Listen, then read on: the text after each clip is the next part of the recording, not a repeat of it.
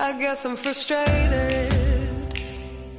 Thinking about all the places I should have been by now. And I'm endlessly waiting. Feel like the barrel of dynamite waiting for flame to come round. I need 大家好，欢迎收听新一期的《有朝一日》，我是小六。我是阿露，阿露终于回来了。最近阿露在干什么呢？在上课啊。上次有一期我们节目里面，你说了我打游戏的事情，我妈打电话给我，不是我说的吧？是你自己说的吧？你说的，你先 Q 到我打游戏这件事情，然后我解释了一下。哦哦哦，但是我妈在收听到这期节目之后，马上打电话给我了，问我你为什么不好好学习，在玩游戏？你猜一个，我已经三十岁了。然后你就上一期缺席录制，就把落下的时间进度给赶上了。你这段是说给我妈听的吗？对，然后今天我们要聊的话题是从一部电影开始吧，因为我最近刚看了一《祝你好运》里奥格兰德，嗯然后这部电影的话，嗯，看的人都比较喜欢的，嗯，Apart from me，，对，除了阿路以外，那我先说一下我喜欢的一个部分吧。我觉得在疫情之下，这两个人在一个酒店里面，防疫酒店，不要打断我说话。就是在疫情情况下，这两个人在同一个空间，然后剧情能够一直的发展下去，让你也愿意静下心来这么看下去。我觉得这样的影片对我来说还是比较少。上一部对我这样的影片是《十二怒汉》，就他们在同一个空间里面，然后剧情一直发展下去。嗯，这一期的话是讲一种女性就是渴望性爱自由、渴望体会到性爱的一种表达方式，对我来说是比较新鲜的。嗯，But 阿鲁有其他的观点啦，没有，我我首先要澄清一下，嗯我没有觉得它不好，希望大家不对，要。我觉得你的不好就是说，它所涉及到这个领域是你经常会看的。我我的一个观后感的感觉，主要是它的这种呈现是有意义的，嗯，包括 Emma Thompson 在他自己的采访里面也说，自己在拍摄这部电影的时候是怎么克服自己对正在衰老的身体和容貌的这种焦虑感，包括他在里面有一个全裸的镜头，就是他自己在内心是经历了一个怎么样的挣扎的。然后这其实是我觉得这一块其实更有意义的，比影片里面的内容更加有意义，因为他在影片里面，毕竟他扮演的是一个中学的女老师，嗯，好像是一个普通人的角色，但是事实上，当 Emma Thompson 跟别人说她自己对自己的身材焦虑和衰老的这种焦虑的时候，观众都会高呼说她可是 Emma Thompson 啊，就是连她都会有这样的焦虑，那好像我们又能和自己的焦虑自洽了一点儿。嗯，我觉得其实是她在影片之外的这种种种的表表达，她这个挣扎的过程，她这样的自我表露，我觉得是比这个影片本身还要有意义的部分。嗯嗯嗯。影片里面好像有两次他全裸的镜头，第一次就是出现的时候，他就说对自己的身材不够自信，然后说自己在衰老，就很焦虑的那种状态。然后还有一次的话，好像是在影片快结尾的时候，他能够很坦然的看到镜子中的自己，就是慢慢的接受自己。嗯，这是一个一个前后的对比。嗯嗯、我我记得是比较早，就是应该是他第一次和那个里奥格兰德见面的时候，他们两个约在酒店里面，然后他是进浴室，拎着自己的行李箱进浴室去换睡衣的，而且比如说在浴室里面可能稍微补一下妆什么的，所以我很好奇，你有在男厕所看到过男人整理容颜和补妆什么的吗？没有。对，但是我最近在看新闻的时候，就说女性的话，如果跟另外一半出去，嗯，尤其是比如说要有性爱场面的时候，他们会精心打扮自己。不用，就是像我们今天晚上去吃饭的那个饭店，嗯，你知道厕所里面有多少女人在化妆吗？我们没有哎，就是他们在那里补妆，而且比如像现在这样的时期，就是说，虽然我们在疫情之间需要佩戴口罩，但是其实，在商场内和饭店内都是可以不戴口罩的。最多的一个情况就是他们会在呃洗手间里面补口红，我我觉得可能男生刚好相反，男生可能觉得现在疫情之下要戴口罩，但是因为胡子很长，就是说哎戴了口罩是因为我不剃胡子也可以，反正口罩会把我遮住。但是从另外一个角度看，如果你去看餐厅里面一个女生和一个男生出去，那个女生也没有化妆，那我觉得他们的关系可能是更加的自然和融洽的，然后 just like us，是不是？就是那种互相看不上的关系。不是不是，我是说你跟你老公出去的时候，我觉得你们的关系就是融洽的。你能清楚的知道你吸引你老公的是什么，你老公就是被你吸引的又是什么。就是美貌啊？不然呢？对对对对对，你们也是很肤浅的，就是被彼此的美貌给吸引。嗯，继续。我们是就是非常没有默契的，我们是一个最没有默契的节目啊。对我们主要是互相挖坑为主。嗯，对，所以就看到艾玛汤姆森自己拎着箱子在卫生间里面换衣服的时候，也在镜子里面仔细看了一下自己的脸，然后打量了一下自己，就是那个画面让我觉得很熟悉。嗯。因为我在无数个女厕所里面，都经常见到这样的画面，让我想到了那个了不起的麦瑟尔夫人。就她在第一季里面，她其实有一个重点的刻画，那个 Mrs. Maisel 这个人的形象。她会在她老公每天起床之前化好全妆，然后用一个完美的形象迎接她老公起床。嗯，会在她老公睡着之后。自己悄悄从被子里爬出来，去卸妆和洗脸。所以说，她老公是从来没有看到过她卸妆之后的样子。对对对，就是她希望自己一直是以这样一个完美的状态呈现在对方面前的。给我的感觉就是在接受自己的容貌和身材，在接受自己的这个 physical body，就是这个具体的这个身体这件事儿上，好像女性的出场设定就是她是拒绝的，她是一步一步学会怎么接受自己的。嗯而男性的出场设置好像就是接受的。嗯，我有时候就是夏天，像最近天气特别热，我其实特别讨厌那种男的就赤裸上身。嗯，我我一边讨厌他们，就是觉得他们这样子的行为很不雅的同时，我又觉得很羡慕他们。他们好像有一种就是与生俱来的那种天地之间我存在的那种自然的感觉。嗯，你说起夏天就穿衣服这件事情。我有一段时间也是很羡慕女生，就是夏天可以穿短裤，就是男生就上班的时候就基本上基本上都是要穿长裤的。但是我反过来又想，其实因为你们夏天女生还是要穿 bra 的嘛，其实那个是更热的。嗯嗯，所以说你们实际上在长时间里面都是在忍受着这一个穿 bra 带来的你们不舒适这个感觉。但是我仅仅是因为长裤这件事就已经开始才有反思，就是然后还有你刚才说的那个在。厕所里面补妆这个场景，我也在想，是不是补妆的时候谁更在意自己的外貌，说明他对这段感情是更看重的。那你这样说，就世界上没有一个男人看重感情，因为他们都没有在厕所里补过妆。有些精致男生也会在厕所里面稍微打量一下自己的头发。我觉得不是对感情的看重，就整个你觉得是话语体系的不平等？我觉得是社会告诉女生。我们看重的就是你这一点。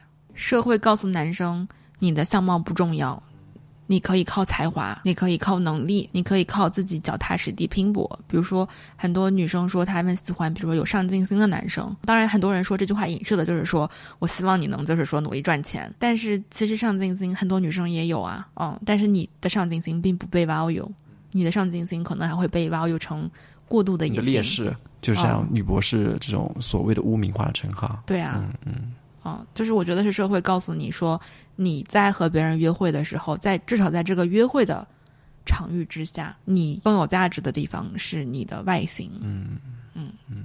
那天我在刷豆瓣的时候，好像也刷到，就是说男性的喜剧演员都会有人喜欢，都会有老婆，但是女性的喜剧演员就很容易被污名化。对，我觉得喜剧还是挺典型的。喜剧演员有点像我们这种播客女主播一样，就是虽然我们这个段位比人家差远了，但是你就是一个女的，然后非要不停的在那边说话，就是发表自己的观点。我觉得这个就是一个非常不讨人喜欢的行为，难道不是吗？我觉得不是你们的问题，还是我们整个社会的问题。嗯，你们不要把自己的责任，我谢谢你啊，加在某一个集团上，嗯。那我肯定是加在男性这个集团上的，也因为，比如说像我刚才提到的时候，我特别羡慕那些男的，他们大肚皮、秃头、外八字，但仍然自我感觉良好。嗯，而我经历的，尤其是青春期上学时期的很多女生，对自己的容貌能够就是精确到什么程度啊？精确到膝盖内扣，就是膝盖内扣怎么矫正？因为你一旦膝盖内扣了腿就会稍微有一点点 X 型，嗯，就是稍微有一点点 X 型，那就膝盖内扣怎么矫正？然后精确到斜方，因为斜方一旦高了就显得脖子短，就显得人上半身壮，嗯，斜方怎么给它弄下去？然后但是男的我就觉得他们不管长成什么奇形怪状的样子，他们似乎都能，就是我觉得那种很很舒坦，就是天地之间我存在，我穿着大裤衩和拖鞋，在外面就是还可以对其他的女的挑三拣四，就我觉得很自在，你不觉得吗？嗯，就是他存在，并且他感到就是说我的存在就是足够的，而所有女生面临的困境，就是大多数女性，尤其年轻女性面临的困境，就是说我存在，但是我的存在是不不足、不够、不充分的。嗯，我的存在是错误的、有瑕疵的，我的存在是需要改变的，我的存在是需要努力的。我觉得简而言之就是，男生的存在可能是他们有天生的优势，觉得我就应该去审视别人；女生的存在就是可能他内心里面就是一种我需要内审内审自己。我有种隐隐的猜测，就是我们因为我们有这种根深蒂固的重男轻女的思想，所以当你是一个女孩诞生在这个家庭的时候，你本身就是不充分的。嗯，因为这个家庭的一百分的选项是有一个儿子。嗯，所以当你是一个女儿降生在这个家庭的时候，你本身就是一个八十分。嗯，对，可能有些人的家庭就是小环境会更好一些，嗯但是你仍然逃脱不了这样大环境。嗯嗯，就比如说女孩子，她们从小就会，当女孩子小的时候表现得很听话、很乖巧的时候，你就会听到很多人说，女孩子就是好管，女孩子的情商或者说性格就是成熟的比较早，以此来把男孩子在同一个年龄段的那种，嗯，非常调皮、打打杀杀，甚至让父母头疼的一些调皮的行为，将它合理化。女孩子懂事早。的这个预设是以男生的发育速度为中心，站在一个南北内的视角去看这个事情的。不然的话，我们可以说男孩子发育迟钝，男孩子发育慢。就是在网上很多成绩很好的女生，我相信很多人都听过这样的话，就是说你现在成绩很好，但是女孩子后劲儿是不够的，或者是说，呃，女孩子成绩好是因为她们听话。他们能死记硬背，能刷题，能去抠细节，但这不是真实的一个学术能力。男孩子就是后面学数理化，肯定是后劲儿是能够超过女生的。所以你能观察到，不论是啊、小的时候调皮的男孩子，还是在上学早期成绩不够好的男孩子，人们都给了他们这样的情况充分的理解和合理化和宽容。这个话语背后，它包含了一种充分的信任，就是男孩子总有一天会好的。女孩子现在你比我乖巧，是因为你发育早了；女孩子现在你学习成绩比我好，是因为你抠细节，你死记硬背。男生能在每一个阶段都获得那种宽容和充分的认可和所有人的信任，而女生就是你已经很好了，得到的可能都是别人跟你讲说。你马上就要被超过了，你不会一直都这么好。我其实自己成长的就是环境、家庭的小氛围已经算比较好的了，就是我爸我妈，就是我们自己的家庭算比较好了。但是你仍然躲避不了就是七姑八姨的这种说法，你也仍然躲避不了周围就是别的别的同学的父母的这样的说法，你也躲避不了学校里面老师这样的说法。嗯，女生在选文理科的时候，潜移默化里面，你周围的人都会说女生不适合理科。嗯、那对那些可能真正喜欢理科的女生，她也是有种畏惧感的。嗯、她会觉得，我做如果我做了一个不一样的选择，那我是不是跟那个主流社会的叙述价值是不一样的？嗯，就是她最后哪怕是选了理科，但是她在选的那一刻，也会有一层这方面的想法。嗯，但是我们男生可能在选的时候，就是完全是根据你自己的，就是你喜欢选什么就选什么，就是可能就更加的直接一点。嗯，对呀、啊，嗯，我有一定程度上觉得这个电影它的设定，就是说。它设定了一个，呃，女性最终，嗯、一方面是和自己的这种身材焦虑 （body shaming） 的这种问题有了一个和解。与此同时，就另一方面，它也展现了一个女性自己解放了自己的性需求这么一个过程，然后她自己去追求这件事儿，并且自己尝试在这个当中，呃，体验到属于自己的那一部分。因为她也在电影里面说，她之前跟她。呃，丈夫在一起的时候，基本上都是更相当于是一个客体，她失去了主主体性的这么一个角色，在在性关系当中。但是与此同时，我认为这电影的设定就很有意思，它设定的是一个五十多岁、六十岁的老年女性，高知老年女性，并且对，并且她的收入水平是还可以的，她是一个嗯、呃，基本上是一个你可以把它定义成一个中产并且老年的女性。而我刚才说的那种，就是极度的年龄焦虑。极度的容貌焦虑，极度的觉得自己不足够，很多是在年轻女性身上的。因为在你年轻的时候，你不知道自己的价值是什么，你也不知道怎么去锚定自己的价值。即使我不停的告诉我自己说我是有价值的，我有能力，我的成绩也很好，我的学历也很好，我能找到工作，我能生存。这个声音太微弱了，一个来自你自己的信任其实是很容易被打破的，尤其是当这个大环境的这个风不断的去把你这个信念吹吹走的时候，即使你是一个在二十来岁有能力的女性，你认为自己是有能力的，但是你会听到无数人不停的跟你说，这个时候不结婚就完了，然后你就不知道，就是说我到底靠我自己行不行？嗯，其实这个信念是很飘摇的，而且。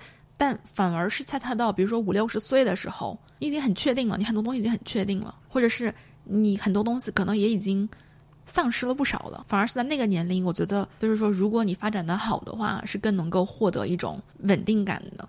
嗯，所以我觉得他这个电影里面的角色，某种程度上向我们体现了一个，嗯，接受自己的身体，包括衰老，包括身体的不完美。我也不能说艾玛汤姆森是肥胖。但就是不是那么的标准和瘦的那种荧幕的形象，是可能的。追求性自由和自己自己对自己的性解放也是可能的。嗯，但是他与此同时又设定了一个门槛，就是她是一个中年的收入还可以的女性。那如果我是一个年轻的收入不怎么样的女性呢？如果我是一个中老年的收入极低的女性呢？嗯，我是一个中老年的没有受过教育的农村女性呢？嗯，我还能够。拥有就是这样的 privilege 去解放我自己的性生活吗？嗯，我还记得我第一次跟你说，就这部电影里面讲女性解放性生活是多么的值得鼓励的时候，你就跟我提出来这个观点，就是说，影片里展示里面的女性追求性解放是有条件的，她达到了一定的年纪，达到了一定的收入，但是男性呢，嗯，相对来说是容易的太多了，嗯，是吧？嗯，然后你当时给我讲这个观点的时候，我就。有有被冲击到，因为我在看电影的时候完全是没有想这么多，我就觉得这是一个情感之间的对话，相互之间的鼓励。嗯，一个五五六十岁的这个设定，它不光光是你这个人已经更稳定了，你成长到一个呃更有一个稳定的自我内核的年纪了。与此同时，它还意味着丧失了生育能力。啊，也就是说，就是你不用被催着生育这个话题了。对，与此同时，你不用担心性行为会带来怀孕的后果。嗯嗯嗯。就是说，你是自由的，你是完全自由的。嗯，你是和男人一样，在性生活后之后不用承担后果的。哇塞，你这个角度完全没想过哎！我在看电影的时候，我我觉得就是女女性，尤其是非常非常年轻，可能刚刚开始有性行为的女性，她在对到底哪一种性行为，到底到底怎么样会怀孕，和到底怎么样不会怀孕，很多时候就是不确定，有一些边缘的性行为。他不那么确定的时候，其实是很容易陷入焦虑的。嗯，所以他在比如说和别人发生性关系的时候，其实势必是要考虑更多的。他脑子里面是有更多其他的东西在想的，就是这个事情会不会怀孕？嗯啊，如果对方不愿意戴套怎么办？嗯，这个时候我是不是要强迫做这件事儿？那这会不会破坏我们的关系？嗯，或者是一些比较意外的不安全的性行为，那我现在该怎么办？嗯，我能告诉我的家人吗？嗯。我该去向谁寻求帮助？就这些线索很模糊，而且又会有很多，就是因为这个性教育的体系太不完善、太不详细，总是那么笼统的、概括的，就会有很多情况，就是他没有告诉你说这种意外发生了，他到底有没有后果？你只能就是担惊受怕，觉得应该没事儿吧？嗯，然后度过好多好多天，然后直到确信哦，好像没事儿。嗯。但是在那在那一段时间里面，一直都处于一种不知道该怎么办。嗯，我我认识好多女性朋友都是这样子的。然后我觉得就是说，如果有两三个人来跟我说过这样的烦恼的话，实际上面对这样的烦恼的人可能要乘以十。嗯，嗯，因为就是说，很少有人会选择去跟别人商量和说这些事儿。你刚才提到有一个观点，就是说，女性在拒绝的时候，她会特别害怕跟另一半的关系。嗯，她会觉得男生就是会觉得说，你是不是觉得不爱我了？然后我也在观察，就是好像是亲密关系中，就是女女性会感受到更加丰富的爱情，但是男生可能感觉爱情的那个点会更加的简单粗暴。简单粗暴是指什么？是发生性关系吗？对啊，就男男生可能就比较比较就比较简单吧，就是比如说觉得这个好姐姐小小姐姐很好看，他觉得他的达到目目标的手段就是什么，类似于全雷打这种但是女生可能就会觉得，如果我跟他发生关系，但是我会真正的会把我整个身体，就是情感之类的，更多的连接他，需要有跟他更多的对话，而不仅仅只是全雷打这种比较粗线条的概念。女生可能在关系当中更多的追求的是亲密，对，性关系可以视为是一种亲密关系的体现，但不是一种唯一体现。但是在国内的这个大环境之下。你不结婚是很难拥有一个长久的、稳定的、高质量的亲密关系的。你好像没有办法拒绝走进婚姻，尤其是在什么都挺不错的时候，你似乎没有办法，就说单纯的我只想享受一段高质量的亲密关系。嗯，但是我们可以有相对自由的空间，就你搁这儿自由呢，别人就自由跑了，就 就是好像。你为了获得一个这样的亲密关系，你需要付出代价，这代价就是结婚。但是你在结婚之后，很快就要面临下一个代价，就是要生孩子。然后现在又放开二胎了，只要你还在生育年龄，别人就一定会对你的生育抱有期望。我最近也在看你之前在我们节目里提到那本书嘛，就是《成为母亲的选择》，英文名叫做《Regretting Motherhood》。你之前还不是说过嘛？就是中文的翻译就是没有迟疑，都是不敢正视这个英文名字所。背后想表达的意思，我在没看之前，我就光看这个书名，我还以为是这些女性都是比较讨厌小孩子的，嗯，但实际上情况是不是的？嗯，就是她一方面是后悔成为母亲，但是他另外一方面又是对已经出生的孩子是喜欢的，是想好好希望他们能够好好成长的，但是这也不跟他那个后悔成为矛盾，嗯。嗯。嗯，就是两种情绪是并行在一起的啊。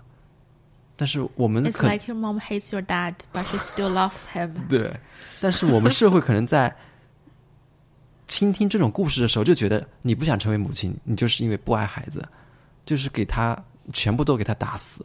所以说，我觉得女性在这方面的表达时候真的是太困难了。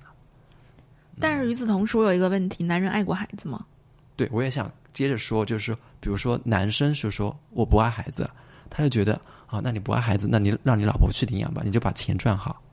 没有男的会承承认自己不爱孩子的，不管他们就是在我的观察当中，他们多么不享受和孩子在一起的时光，多么找各种理由去逃避和孩子在一起。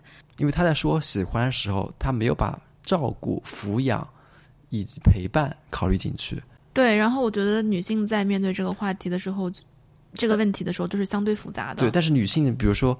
我喜欢孩子的时候，我得陪着孩子；我不喜欢孩子的时候，我也得陪着孩子。我觉得正是因为他是全情参与的，嗯，他是真正的投入在陪伴孩子和理解孩子和照顾孩子的工作当中的，所以他也知道在这个过程当中，他到底牺牲了什么，嗯，和承受了怎么样的痛苦，这一部分太大了，以至于他无法忽视，嗯嗯。与与与此同时，他是憎恨憎恨成为母亲的这个身份的，嗯，但是并不代表他。没有做他应应该做的照护的部分，嗯，也不代表他就是讨厌自己的孩子。嗯，还还有一部分就是书中讲的，就有些人已经到了当奶奶或者是姥姥这个年纪了，但是他还是后悔他当初成为母亲这个角色。嗯，就是他无法直视自己跟孙子孙女孙辈们沟通的那个场景。嗯嗯嗯。然后我觉得这个也让我很受震撼，就是原来一种后悔是可以持续到。这么长的时间，应该是一种唤起，就是，嗯，就是像是一个沉睡了很久的伤疤，在一个重复的场景之下，突然就又被唤起了。说到生育压力这一块，我其实有一个非常微妙的感受。一方面，我不想衰老，我我享受年轻的生命，我享受年轻的时刻，我享受一个更有精力、更更有活力的身体。但是，一方面，作为女性，我也非常羡慕一个更年期之后的女人。她是完全自由的。对我记得我青春期的时候，青春期的时候是一个自己对自己特别敏感的时期，就是那个时候，你对你自己的，嗯，你会有种错觉，你会觉得自己有很多观众。然后我青春期的时候就想不明白，为什么菜市场那些大妈可以那么就是说，呃，不在乎自己形象的，和别人为了几块钱或者是就是一根葱，在那边讨价还价，甚至开撕。嗯，你就不懂他们为什么。后来我才明白，他们完全自由了，他们不经受任何审视，他们甚至都已经不是性资源了，他们都不用接受那种男性凝视，他们不用关心自己，比如说衣服会不会太深了，有没有露胸，不用关心自己要不要出去穿打底裤，不用关心自己身材有没有走样。他就像一个那种大肚皮的，当然很多大妈身材也很好，不大肚皮啊。但是就像刚才我说那种大肚皮、秃顶、外八字的男的，走在天地之间，仍然坦坦荡荡，觉得我存在于这天地之间就是应该的。我觉得一个老年妇女，当然就是不是那种底层的农村老年妇女，就是有这样自由的。你这让我想起来，我最近有一个朋友，他就发了一条微博，他就说现在很热嘛，然后他就扇了一个芭蕉扇，嗯，然后穿的也比较凉快。他说大望路上已经没有值得我留恋的人了。然后我看到这句话的时候，就简直为他点赞。就是一个女生穿了一条比较松垮的衣服，然后扇了个芭蕉扇，在街上行走，我就觉得她特别的自由，在那一刻。然后我们底下人也都在鼓励他，就是说好样的，就是做你自己想做的，不要去在乎别人的眼光。哦，嗯，但是与此同时，我又在想，男生很早就有这种自由了。对啊，嗯，一个女生要到现在才会有这种所谓的对跟自己和解也好，或者说觉醒也好，她走的路嗯就是已经比我们长很多了。我觉得是很多、很多大妈大婶儿到了那个年纪，就他们当他们不再是生育资源，也不再是性资源的时候，他们就解放了，他们彻底从一种男性凝视当中解放出来了。虽然他们不再拥有那种 privilege，就是拥有一个亲密关系，但是他自由了。他不再用去考虑，就是我要穿什么样的 bra，我要穿什么样的打底裤，不用再去考虑我要穿什么样的衣服，就是 totally 令人向往，就是这真的非常非常令人向往。就是我可以就是叉着腿坐在马路中间儿，看着你们，哎，小姑娘，就这种感觉。对对对。啊，因为我从小记忆非常深，就是我在我姥姥家，然后我喜欢盘腿坐，我只要一盘腿坐，姥姥就会跟我说，女孩子不能盘腿坐，因为你盘腿坐的时候会就是两个腿打开这样的一个姿势。然后我姥姥就说不雅观，就是只要她碰到我就会说我。然后我小的时候就是因为我笑，就笑得非常奔放。然后我爸有很长一段时间就想劝说我笑得温柔一点。然后我爸有一段时间很激进，他会跟我说重笑。后来就是他尝试之后，我爸倒也没有很计较，就他尝试之后发现也没有办法，这个孩子也没有救，但后面就放弃了，以至于现在我们的节目底下还有很多人留言说女主播笑得太大声。但是男主播没有给女主播降音，男主播只给自己降了音。我觉得整个女生面对的事情有多复杂，可能是你想象不到的。我给你举个例子，嗯，你知道，就是在早可能十年的时候，流行的是那种有钢圈的 bra，就是要把胸整个撑起来，就又硬又热，显得胸很挺拔。然后后面开始慢慢科普乳腺疾病的这个知识了之后，开始穿没有钢圈的这个 bra 了。但是没有钢圈的 bra 势必就它的承托性是不好的，地心势必它是有引力的，那你胸势必是会下垂的，怎么办呢？它里面垫垫儿，给它托起来。但你知道它垫儿有多厚一个垫儿吗？那垫儿厚到什么程度，令人匪夷所思。就你买回来那个 bra 里面的垫儿，就把 bra 和你买回来那个 bra，它里面就带着垫儿，你得给它一起洗的。如果太阳不好，它都晾不干，因为那个垫儿它太厚了。他那个是附赠的吗？对，每个 bra 里面都会有的。然后我我就会把那个每个 bra 里面都抽出来，因为它真的太厚了，真的太捂了。尤其像我这样爱长痱子的人，但抽出来就会有个什么问题呢？外面那一层就是布太薄了，它有的时候确实会凸点，那你凸点就很尴尬。直到我有一天在英国看到一件 T 恤，上面就直接画了两个胸，然后它上面写的说：“If you see my boobs, it's because I have them。”然后我就觉得，哇哦，就是 so liberating，就是。就是对啊，就是因为我有这个器官，所以你可能会看见，难道不是吗？我穿着衣服，你就不知道我下面长什么了吗？这个，对吧？我就觉得简直就匪夷所思。但是你要知道，在这过程当中，就是女生费了多少劲儿，在男生从来不用花费脑细胞的地方。男生可能就算，因为男生如果穿白衣服，在夏天也是有凸点的，嗯，但是他们不会去 care 这个事情。胸这个话题，或者说为让胸看起来好看，女性就要花出很大的。时间和精力去应对它。对啊，而且你会发现在你成长过程中，有几年大胸好看，有几年小胸好看，到最后就放弃了，你也不知道到底要咋。就做自己吧。爱穿啥穿啥。真的就是以前不都说大胸性感吗？后面就开始流行那个性冷淡风，嗯，就是从刘雯啊什么这种超模那些开始的。我就在想前几年丰胸的人怎么办？然后像我我知道的就是很多老阿姨们，她们又面临另外一个困扰，就是有些老阿姨，比如胸部有肿瘤或者姐姐做过手术的，她的胸确实切了，她要怎么面对这个伤疤？如果这是一个非常具有女性气质和作为女性审美的一部分的器官，她割掉了，她该怎么面临这个伤口？或者是割掉了一一一部分？有些人不是全切，是一部分。那他会出现一个两边的胸严重不对称，有些时候可以隔着衣服能看出来很不对称，那他该怎么办？哦，就是我就觉得我们不需要这个额外的器官了，朋友们，孩子都可以喝配方奶。就是人为什么还没有把这个器官进化掉？对你刚才说那些老阿姨这个话题的时候，我之前也没有注意到。嗯，然后而且他这个烦恼是无人诉说的。嗯。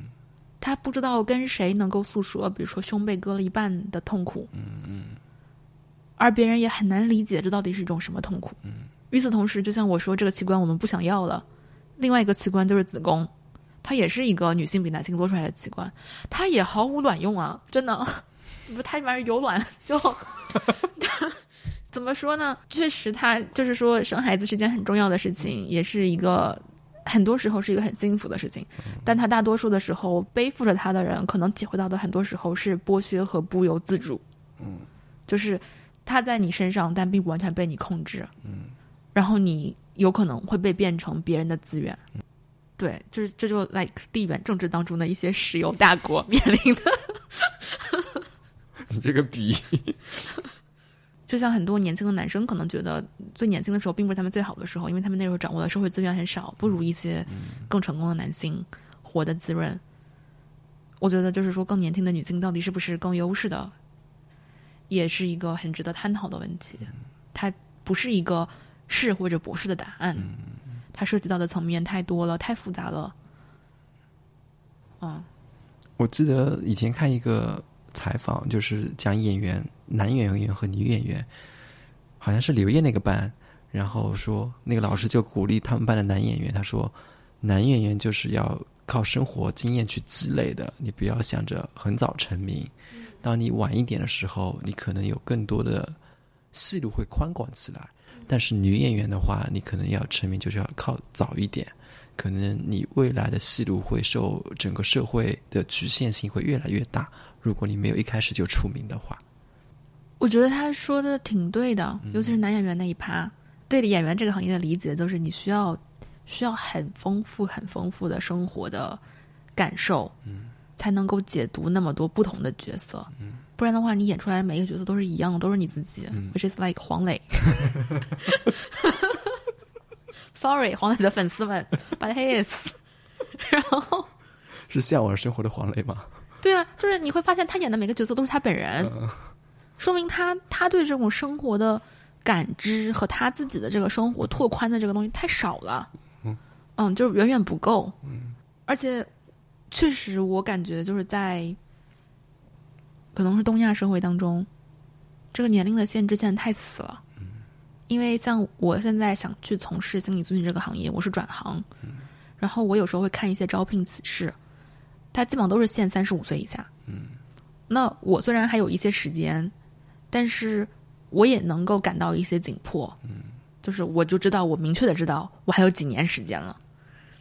嗯，包括申一些学校的项目，就是我想去读书的话，它也有限制。读书都有限制啊。读书是有限制的，但是你去看国外的项目，任何一个项目都不会提到年龄限制的。嗯，就好像就是只要走出这个国门，你的年龄就不再是一个限制。嗯，但是在这片土地上，可能是因为我们优秀的人才实在是太多了，后浪只能被早点拍死在沙滩上，不然没有腾出来机会给后面的人才发展。你就会发现，你的你的期限你很快就要到期了，就是你的保质期不长了。